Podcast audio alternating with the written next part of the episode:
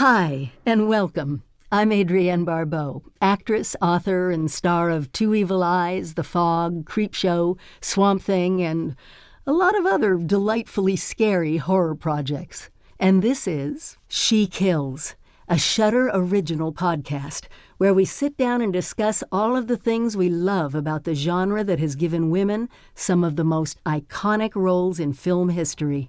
When it comes to movies, women outspend men at the box office. And women have more screen time in horror films than in any other genre. It's good to know that in a genre of film historically marketed to men, women can find empowerment, escape, humor, and entertainment. I've been making movies for four decades. I've made screwball comedies, family dramas, psychological thrillers, a Best Picture Academy Award winner, and I've made a slew of horror films, with more to come. And you know what? I love making horror films. The good ones, at least. Horror runs the emotional gamut for an actress. It's so much more fun than playing a judge on Law and Order. Horror is flexible. It can be funny, thought provoking, deeply sad, and scary as hell. It's one of the few film genres with a little something for everyone. Whether you want Oscar winning films like Rosemary's Baby and The Exorcist, or the sheer entertainment of B movie bloodfests like Killer Clowns from Outer Space and Zombie Strippers. We love them all equally.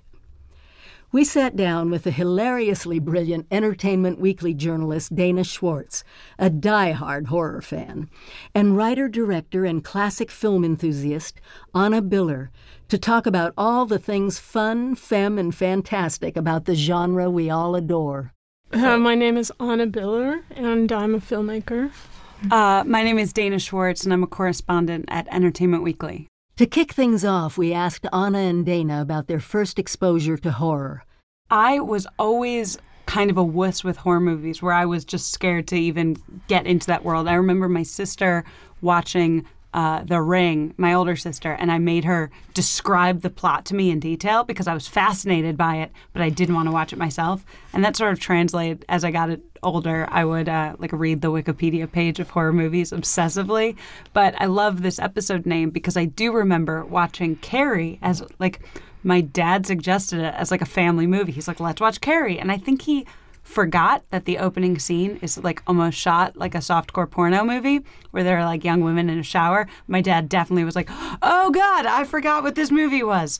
Uh, but I white knuckled it through, and I remember loving Carrie and that final reveal, that moment at uh, the grave. Without spoiling anything, I had never had that feeling before as a young person watching a movie. It like stuck with me um, because it was such a smart movie, and then integrated a jump scare in such an intelligent um, way, but it still totally got me. Uh, so I've been trying to chase that high ever since. Where like I would watch just a brilliant movie that was insightful and interesting and, and funny, and then uh, could match that uh, adrenaline rush of a jump scare. I think the first horror movie I remember watching, it was on television, and I was a little girl, and it was it's it's called Horror Hotel, and it's in the British name is City of the Dead, and I didn't know for years and years, I never knew what the name of that movie was, and I was it got scared the daylights out of me. And it's this black and white movie from 1960, and it's about these this this this uh, student, college student, who goes to this town called Whitewater where there's coven of witches, and she gets sacrificed, and it's the most shocking thing. She's this blonde ingenue. She's completely innocent, and and she's like literally taken underground by hooded witches who are chanting medieval chants, and she's stabbed to death. and It is the most. It was the scariest thing I've ever seen. And then there's this. There are like these dead birds that are put on people's doors that are targets of the witches, and it was just. It was so frightening. And then there's this girl. She's like the her friend that she made in the town that avenges her death. And w- later, years later, when I saw the movie Psycho, I realized it was exactly the same plot structure because the blonde ingenue dies in the middle, and then her it's like in Psycho, her sister um, investigates. In this, it's her brother who investigates with the girl that was her friend. So it's a sibling investigates, but it's also the woman who's taking over, and it's you identify the with the second woman that the second half. So it's a very weird thing because it came out the same year. But for years, I was try- I was like trying to ask. I was like, "Did you ever see that movie with those hooded witches underground that stabbed that girl?" and nobody ever had seen it or knew what I was talking about. I think a lot. Um, not only that, but you know, some of the other movies I saw as a kid, like you, like I saw Carrie as well, and um, Rosemary's Baby, and you know, The Omen, and, and all these movies that were like really, um, you know, really um, scary and, and really memorable. You know, they really stick with you. You know, I, my interest is I'm I'm so focused on on classic movies, and I think what I've noticed um, in the last few years is that a lot of the classic movies that I really love are actually the precursors to the modern horror films of the Final Girl. They're like the gothic horror and the gothic thrillers um, that are about women's fear of men and you know of patriarchy. You know, movies like Gaslight or Rebecca or Suspicion or um, Sudden Fear, like these movies that are. Um, there's really like like a, a, somebody who's out to get them and they're fighting and they fight this man and they fight this evil and they come out in the end and they, they're stronger. It's all about following them. And so I've recently realized that I think that the final girl figure, like from movies like Halloween, is, is actually sort maybe kind of a continuation of that, of that kind of sort of like gothic heroine. It's. I'm so glad you brought up Rebecca. I just saw the news of the the remake with Armie Hammer, which I love. I'm. I, he's a perfect Maxim, uh, but I am obsessed with Rebecca and was obsessed with the book. And I remember reading Rebecca the first time. My the copy I got, it had like. Uh, like red silk, you know what I mean? So it like was framed like a romance novel, and then I read it, not really like knowing that it was like supposed to be a good book, but not really knowing what it was. And it was like such a brilliant horror story. And so I think so many of my favorite uh, horror movies and horror books are like insidious in that way. Um, I have remember reading this brilliant interview with Kazuo Ishiguro, who wrote uh, "Remains of the Day." He uh, won the Nobel Prize, and he in the interview he's like, "Remains of the Day" is supposed to be a horror novel because it is. It's that like subtle reveal of like a psychological manipulation a little bit and like on the part of both the reader and the protagonist. So i love in, in film and in books when uh, the horror is like a trojan horse. You brought up uh, we were talking a bit about jennifer's body before the podcast begins and i do specifically remember watching that movie and diablo cody's dialogue is so playful. Uh, i'm going to butcher the quote but there's a, a moment where amanda seyfried's character needy says like she sees jennifer like trying to attack her and she's like i thought you only ate boys. And she's like i go both ways and it's just so campy and funny and seemed totally directed to me at that moment. I think I was in my late teens at that time, and I had not seen a very stylish Hollywood movie that was so tongue in cheek.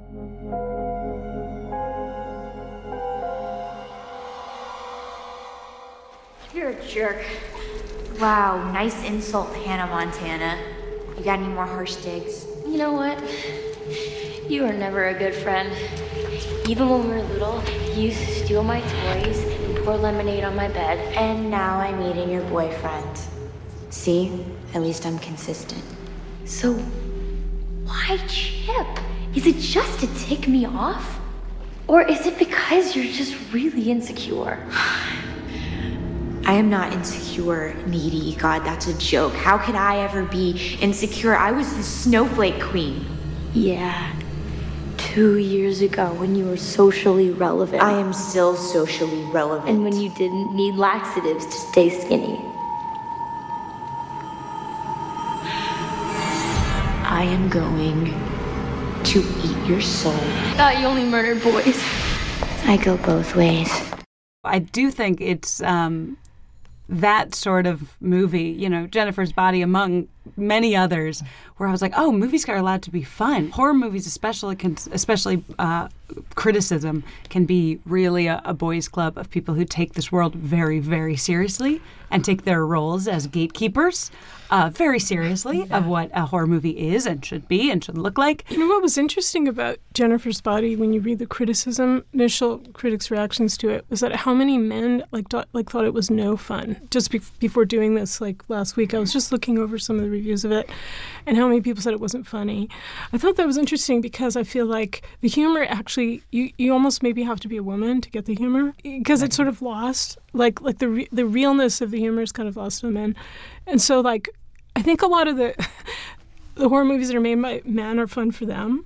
So the idea is like you, you find like oh this is fun because there's recognition because it's from a woman's point of view it's written by a woman it's fun for so so it's sort of like this idea um, that fun ha- has to do with recognition of something real in your life that you can recognize you know? So a lot of the male fantasy horror movies are really fun for men because they recognize oh you know dark forbidden desires for a woman that you're, you're trying to repress and they make you feel monstrous and you identify with the monster and you're try, you want to kill her but you want to love her and you want to this and you want to that and you just sort of like it's real for them you know? And it's this way. You know, that is fascinating because I was thinking earlier that so much of, of uh, horror hinges on vulnerability. You know, for the audience, we have to put ourselves in a vulnerable position, and the, the protagonist has to be in a vulnerable position because if they're safe, there's no nothing interesting. If the police exist, you have to lose cell phone reception. You and so obviously it, it serves that the the heroine is uh, culturally vulnerable. You know, women are when you are the second Mrs. De Winter, you're vulnerable to the mm-hmm. whims of and fancies of your husband. Women mm-hmm. historically, especially and women of color, are the the people who are socially vulnerable in that way. So it always serves to use horror to explore that. And so it is ironic. Yeah, and so and so like so, you know, thinking about why women might be so drawn to horror nowadays, mm. that that could be a lot of the reason you know that, that women are centered in horror so much more than in many a lot of other genres.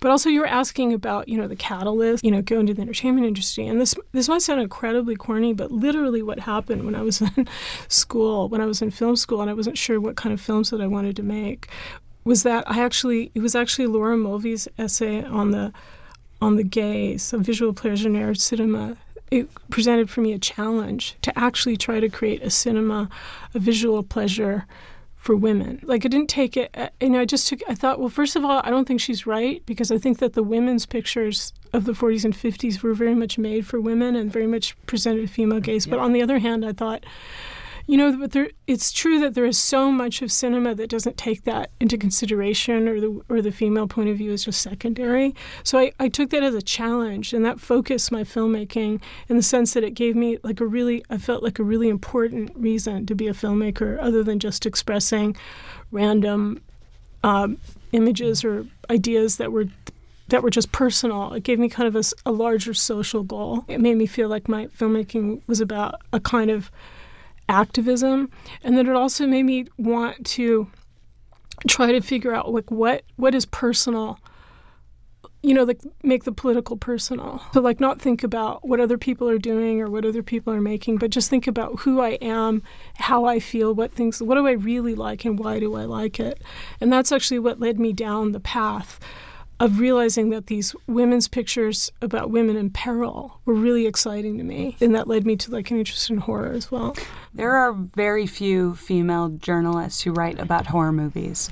Um, it still very much feels like a boys' club and a club that I do not feel like I'm a part of. Like, totally with all uh, candor, I feel like an imposter when I write about horror movies sometimes, which is insane. Like, I have grown up watching horror movies. I'm a professional film critic. And yet, sometimes, because when I write about a horror movie, because I'm not sort of like in that coterie, um, I do feel like I'm on the outside in a way that, like, my boyfriend at the time was also a, um, film critic, and he writes about horror movies, and he knows all these people. He's like, "Oh, I got dinner with him last week." Like, there's this intimacy in the horror community um, that I don't think exists in other film genres. That I hope becomes more inclusive to to women over time and gradually. We'll see. I mean, for me, what's interesting is I, I think that there's a like I was talking about earlier in terms of Jennifer's body. There's a there's a kind of a perception. I mean, we're so used to men's stories on the screen. So when you see a woman's story on the screen, sometimes it feels wrong. Like it feels like it's like a, it's like it's it's um words I've heard applied to my work are, like unfocused or you know she doesn't know what she's doing or you know it's it's badly done.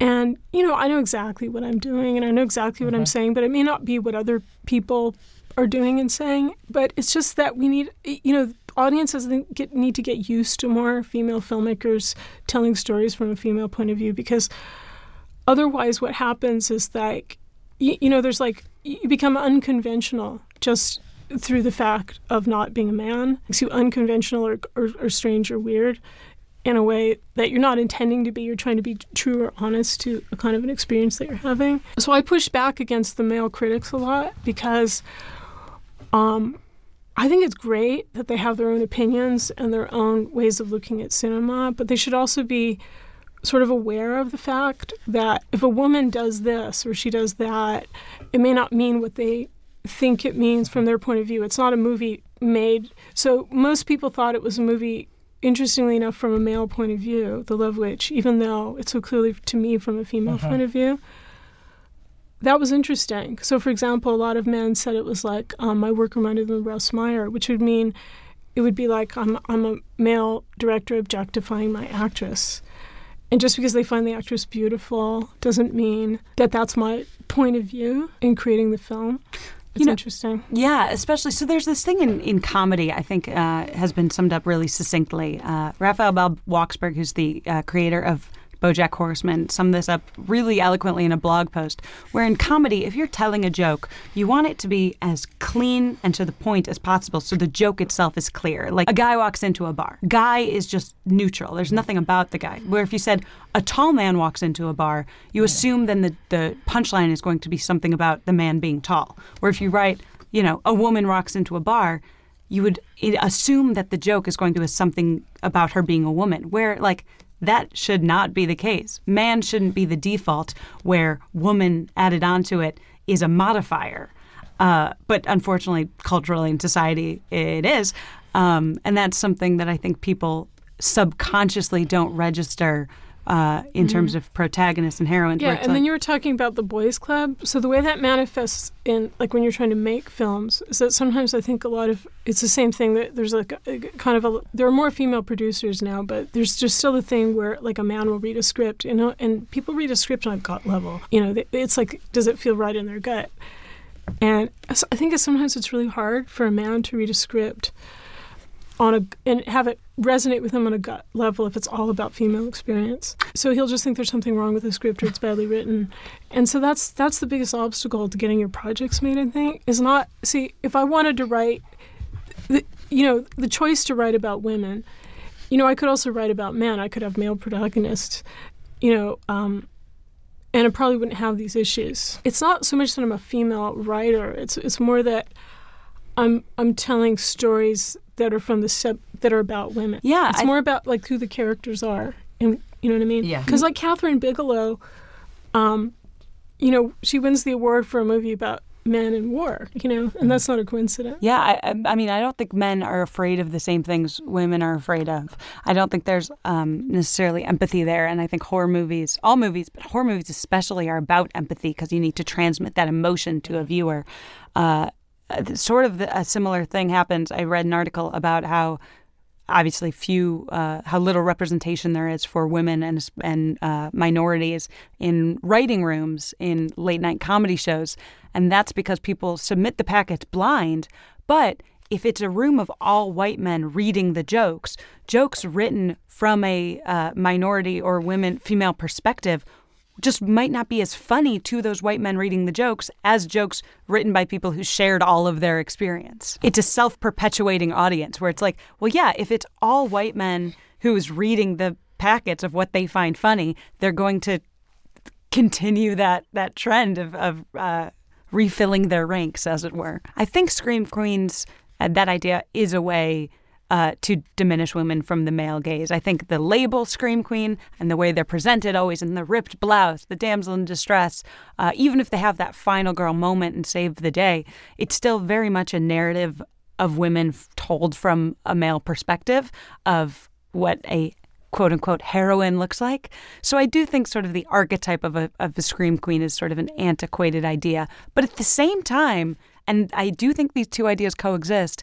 The Scream Queen is a is one of the only ways we've seen, and one of the most empowering uh, places we've seen uh, women uh, of their own agency, operate um, with force and intelligence, and they can be sexy and powerful at the same time, where their narrative and their story doesn't entirely depend on that of a of a male protagonist. So I I think that the idea of a scream queen is overall positive, but I hope it evolves with women at the helm. Yeah, I think you know the scream queens is actually sort of a newer concept. It really didn't exist in the classic movies. It had, and it really was more of a ma- making fun of, uh, you know, all the sort of, you know, sexy, pretty, you know, girls in peril. But you know, the whole women in peril thing um, in films, there there have been really a lot of really incredibly good women in peril films, and the actresses who play them are, have been really, really great. And one, like one thing I think about is um, I'm getting Joan Crawford in here. It's like the movie Sudden Fear, starring Joan Crawford, where she she has this um, younger man who's married her for money, and she's this playwright and she's incredibly fierce and and she's never needed anyone she's never needed a man she's never fallen in love but she's getting a little older and she's feeling like you know she's this is the one thing she's never had in her life. She has wealth and reputation and beauty and brains and everything. She's just never really allowed herself to really be vulnerable. So this um, you know total complete psychopathic actor who she's rejected for one of her plays she ends up falling in love with him marrying him and then she finds out that he's plotting to kill her with his girlfriend, Gloria Grahame. And the thing about, you know, you could never call Joan Crawford a scream queen. She's like, she never really, I mean, she may, she does scream, I think, at some point in the end, but she's also like, she turns the tables on him and she's so, and she's And Baby so Jane is fierce. scary. I will say that's a very scary movie. Yeah, but this is but this is like she's I mean, but she's not grotesque in this movie. She's beautiful and she's um and she's she's resourceful and she comes with a plot to actually trap him and get him killed. And and and she, and you know, you can see the the, the the the wheels turning in her mind and you can see her desire for revenge. And she's able to construct this this elaborate plot because she is a playwright and she knows how to write murder mysteries and she she finds a weapon. She and then in the end she she she's too she realizes she's become this monster and she doesn't like who she's become so she doesn't end up killing him. But the other thing is is that he ends up dying anyway but you know he gets in an accident or whatever. But you know the thing is that um before the scream queens you had these heroines that were women in peril who were so dimensional, so powerful, and there, the the stories were written about them, but there wasn't this distance or self consciousness to think about them with this almost derisory way of thinking about them as being made to be in peril, or being made to scream, or being made to be a damsel in distress. They were just like uh, a great character in a play or in a drama. Yeah, you know, I actually feel that same thing about the original Halloween movie. I think my favorite part of of the original Halloween is um, there are these subtle moments where Laurie Strode is, who's the the great Jamie Lee Curtis, is talking with her friends about. Um, a school dance. Then their her friend is like, "Oh, I told him you want to go," and she's so embarrassed. And it's like these very human, intimate moments when, uh, I mean, she's facing off against a, a crazed killer who's murdering her friends and like arranging them in like wacky tableaus for her to find. But at the same time, there's this like real human depth to her being embarrassed about a boy knowing that she wants to go with him to the school dance. And like, we don't even see that boy. It doesn't even matter. But like, the plot has this real patience with her and with the it's things also, that I mean, matter. It's also her as an actress. I think that elevates that, you know, because I, I was reading, interesting, I was reading this book by Molly Haskell about uh, this morning, and uh, there was this thing in it about how there were a lot of roles for women that were intended to keep women in their place in the classic studio era, but how the actresses themselves were so exciting and so compelling and so strong and so amazing that that, that the roles in which the actresses themselves were incredibly fierce and powerful and sometimes played against the script even I love that. were the ones that are remembered. So there were like there were all these movies like we never see anymore, like dozens and hundreds of these like really mediocre movies where women were playing these like dutiful housewives, live the, their life for a man, and we don't remember those. You know, and Bette Davis played those roles, and Barbara Stanwyck played those. And we don't remember those films. We remember the ones where they were really really fierce. And I think it's a it's a bit like that with the horror genre, where I think there were some of these films, these slasher films, where men were were maybe trying to put women in their place, show them we can kill you, you're, you're, you're dispensable. Or you'd get, you'd get an actress like Jamie Lee Curtis who would play it with so much like intelligence and, and sensitivity and bring the character into you know into so much roundness that that's Yeah. what we remember about it. We don't remember it's you know just just the sadism of it as much as we remember that you know? So it's sort of like these actresses end up kind of transgressing their material or, or transcending their material sometimes. And then it, and then it becomes this thing where people are writing final girls on purpose because of that performance and you know on purpose you know because they see that that's popular. People like that better. And those movies come out better than movies where you just have women as as sort of nameless sexy victims. And then, Yeah. and then that, that creates another type of movie And also, there's this, I think, tendency sometimes with lazy screenwriters, especially with female characters, to go into tropes. And this was satirized in Cabin in the Woods, but woman will be the popular cheerleader, like the awkward book nerd, or like whatever. But the thing about Laurie Strode, and I kind of liked, and I, I think one of the reasons it holds up so well, is like she's popular and she has friends, but she's still like a normal cool girl in this in this weird way where she's not i hate I, the minute that there's like a gorgeous model who's like i have no friends and no boys ever liked me i'm like okay i'm out peace In thinking about horror from comedic to slasher, we wanted to know what character or project do they most identify with, or would have loved to have worked on. For me, it it would be like probably like a movie like Repulsion, you know, where um, Catherine Deneuve is is like totally psychotic, and um, not that I'm you know totally psychotic, but um, you know the sympathy's so much with her, even though she's a monster. This idea of like you know just just the things that she suffered and endured, and the way that it's made her.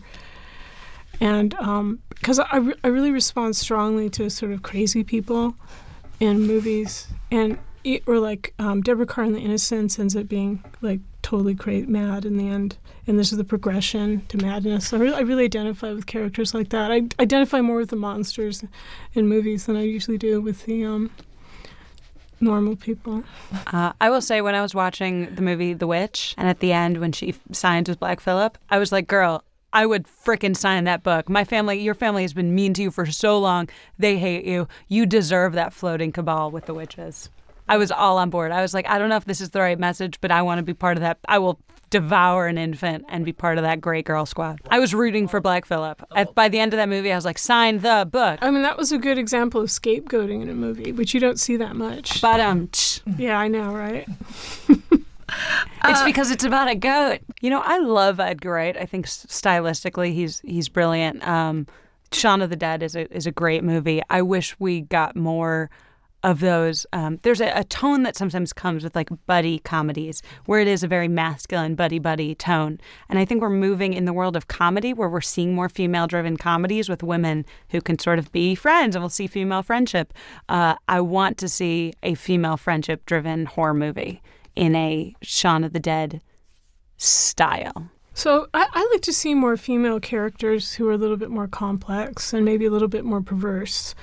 I feel like I'm very perverse, and I feel like it, w- women are getting locked into having to play, um, you know, sort of badass bitches all the time in every single movie. And I feel like it's it's it's like we don't see too many flawed characters anymore. So we're we're, we're losing the sense of women as being um, a little bit more dimensional. I'm wor- I'm working on a movie now. It's an adaptation of the fairy tale Bluebeard, and the the heroine in it is sort of like this amalgamation of all the gothic heroines, and and because of that, she is really kind of flawed in the sense that she is strong. But she's also kind of perverse because she's married Bluebeard, and you know she doesn't realize he's Bluebeard. But the the hmm. idea is that that sort of that sort of dilemma of like sort of a woman who loves a bad man you know like a woman like women who love too much or women who stay in bad relationships or women who are who are complicit in their own destruction that's a kind of perversity so I, i'd like to see more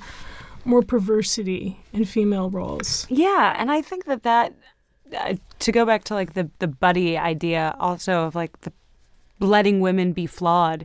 Um, there's this element when there's only one woman, she has to be all things to everyone.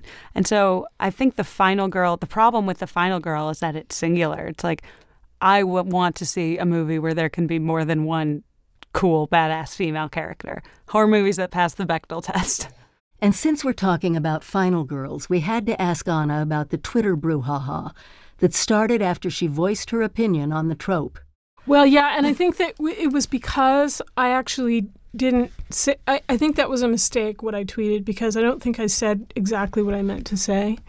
I think it was just because it was a tweet and it wasn't enough characters. I think I'm, I gave the impression that all final girls suck or something, and that's not really what I meant to say. What I meant to say was sort of like more along the lines of what I said earlier about the Halloween movie, was that m- most of these male writers and producers aren't putting final girls in their movies because their main goal in life is to create a feminist movie with a feminist character at the end. They're creating entertainment for mass audiences. Um, at least half their audiences are men, and especially young boys, who are who are very very um, charged and excited by watching the killing and the violence. I was just advocating for a little bit more honesty in a way. I like for people to be honest about why they watch things. Because so for so for example, like um, the other thing I got a lot of flack for during that same thread was the fact that I said I'd never seen Texas Chainsaw Massacre. Well, now I've seen it. um, I didn't see it because I was bullied into it. I saw it because I wanted to. But what was interesting to me was how much I was bullied for not having seen it, like like a sort of arousing, like as if I'm like some, like I'm 16, like I'm like I'm afraid to smoke a joint or something. It was very interesting how much, how how how upset everybody got that I hadn't seen that movie. People on Twitter know- love being upset and holier Well, than that. no, but it was weird because I just said, you know, I don't really, I said something kind of snarky, I guess, and that was a mistake as well. Because, you know, you have to be careful what you say because people can take it the wrong way. It was mainly because I am a little bit afraid of really gory movies. That's what, and I, I sort of, I was honest about that. Sometimes really gory movies upset me. So I've seen the movie. And, you know, basically, um, the reason I was asked if I'd seen it was in the context of, do you think that's a really great Final Girl it? And I said I can't comment, I haven't seen it. But like, let's be honest about why why we watched the Texas Chainsaw Massacre. It isn't because we you know we're searching for the most feminist character that we can find in cinema and, and looking to to edify ourselves with a feminist tract. We're watching it for different reasons and. It's about sort of being honest about why we watch things. And I think it's okay to love violence, blood, gore, whether you're masochistic, whether you're sadistic, whatever reason you want to watch it, it's great. And, and, and it is entertaining, it is strong, it is actually an incredibly uh, effective movie. Um, but I don't think it's the point of it is to be feminist. I think there are several feminist horror movies that were made in, in the classic vintage more period. Is the Stepford Wives, The Demon Seed, and Season of the Witch are the only three that I can think of that are that were deliberately feminist. Uh, Anna, just to, to push back, not even push back, like challenge, challenge, not even challenge. Uh, st- continue that conversation. Uh, one thing that I, I, I think I uh, slightly disagree with is this idea that like horror movies need to like we'll watch certain movies because they're like feminist tracts. I am like an ardent feminist, but I don't necessarily think that all entertainment needs to have. I'm going to phrase this carefully because, like Twitter, you know, things. Not No, I po- agree with you. I don't think entertainment Yeah. needs to be feminist, and I was very clear about that. In fact, I wrote this long blog post about how very few, very few No, no. movies are feminist, and they shouldn't be. They shouldn't be feminist. No, sorry. That I, because they're, they're made for entertainment. I think I misspoke. I guess I'm saying when we're like, well, this is, you know, feminist homework, people push back. But I think there can be like super entertaining mass pieces of popcorn entertainment that have more than one complex female character because also that women are it- yeah, wa- women are watching it. Yeah, you know, so so there are two separate issues here. One is the issue of whether something's feminist, and the other is the issue of whether something is is um, attracts a lot of female spectators and whether female spectators can enjoy them. Yeah. Because most of and, and I think they're two separate issues. So I never I was never try I think so what I said was muddled because I, I didn't mean to say "Well, these movies are not for women. Women shouldn't like them. They're not made, you know, the women. In fact, you know, I can see how people would be insulted by that because it's almost like you're saying women are uh, sc- you know, scared or they're they're they're weak or delicate, and that's not at all what I was trying to say. I was just trying to say, you know, that this is this is the entertainment industry, and the reason I, I'm I even said that at all is because I know for a fact, just because of being in the entertainment industry and trying to make feminist films for so many years, I know for a fact how little producers in the industry are interested in making feminist films. Mm-hmm. I'm saying this from experience. I just know from being in the industry how little producers are interested in creating feminist films. So I found that it was a bit of hypocrisy when all of these articles started coming out about how feminist all these films are, as if there had been an. An it, it was only an attempt for peop people to try to tie feminist politics into entertainment that was already out there that would, had never had that intention. So that was all I was trying to do is to point out the fact that whether women find empowerment in these roles or not, um, it wasn't like in the 70s male producers were actually trying to create feminist empowerment with movies like Carrie. Yeah, I mean, t- as of this taping, there has not been Jason Blum. Blumhouse has not had a female directed film, so it's like I fully agree that a all male club can't take credit for how feminist they are. That's I mean that's really basically what I was saying. Is that the final girl is not necessarily written, especially in the earlier films, was not necessarily written in in order to give women a sort of a feminist character to identify with. Although that's what ended up happening. I would say my my final summation uh, horror movie thing is just more women in the room. Female characters are great, but that doesn't mean a lot if it's not women writing them and women directing them. Um, but this has been so great. It's been so wonderful to meet you and, and hear your thoughts on this. Yeah, it's been a lot of fun to talk to you guys. It's really it's really great, and I, am glad I got a chance to um, hopefully clear my name a little bit. oh gosh, no! Anything on Twitter about that just... final girl thing because I really, I really felt so. I really, I really didn't. I didn't know how to fix it once it happened, you know. But, but anyway, um, yeah. I mean, um, is its own horror I, re- movie. I really, if, if there are any producers out there listening to this, I have, I have a really, um, you know, fabulous uh, horror script right now that it's going out to producers at this moment. Thank you. Thanks a lot. Thank you, Anna and Dana for a wonderful conversation. And thank you, Anna, for being so candid about your Twitter experience.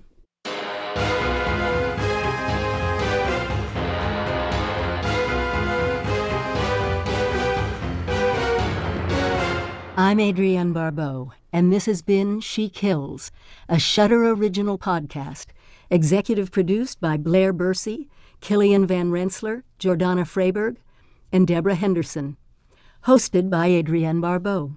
Associate produced by Nancy Himmel. Supervising producer Cara Frias. Featuring interviews with Anna Biller and Dana Schwartz. Sound recording, design, and mixing by Iceman Audio. Production sound mixing and re recording mixing by Evan Menek. Supervising sound editing and re recording mixing by Michael Capuano. Composed by Doug Bossy. Music by I Spy Music. Production manager Kay Tinder. Production Legal, Jordan Rock. Production Accounting, Stephen D. Smith. For Shudder, Owen Shiflett, Robin Jones, and Nicholas Lazo. She Kills. The characters and events depicted in this podcast are fictional. Any similarity to any actual person living or dead, or to any actual events, firms, places, and institutions or other entities, is coincidental and unintentional. This podcast is protected under the laws of the United States and other countries, and its unauthorized duplication, distribution, or exhibition may result in civil liability and criminal prosecution. Country of first publication, United States of America. She Kills. Copyright 2018, Digital Store LLC. All rights reserved.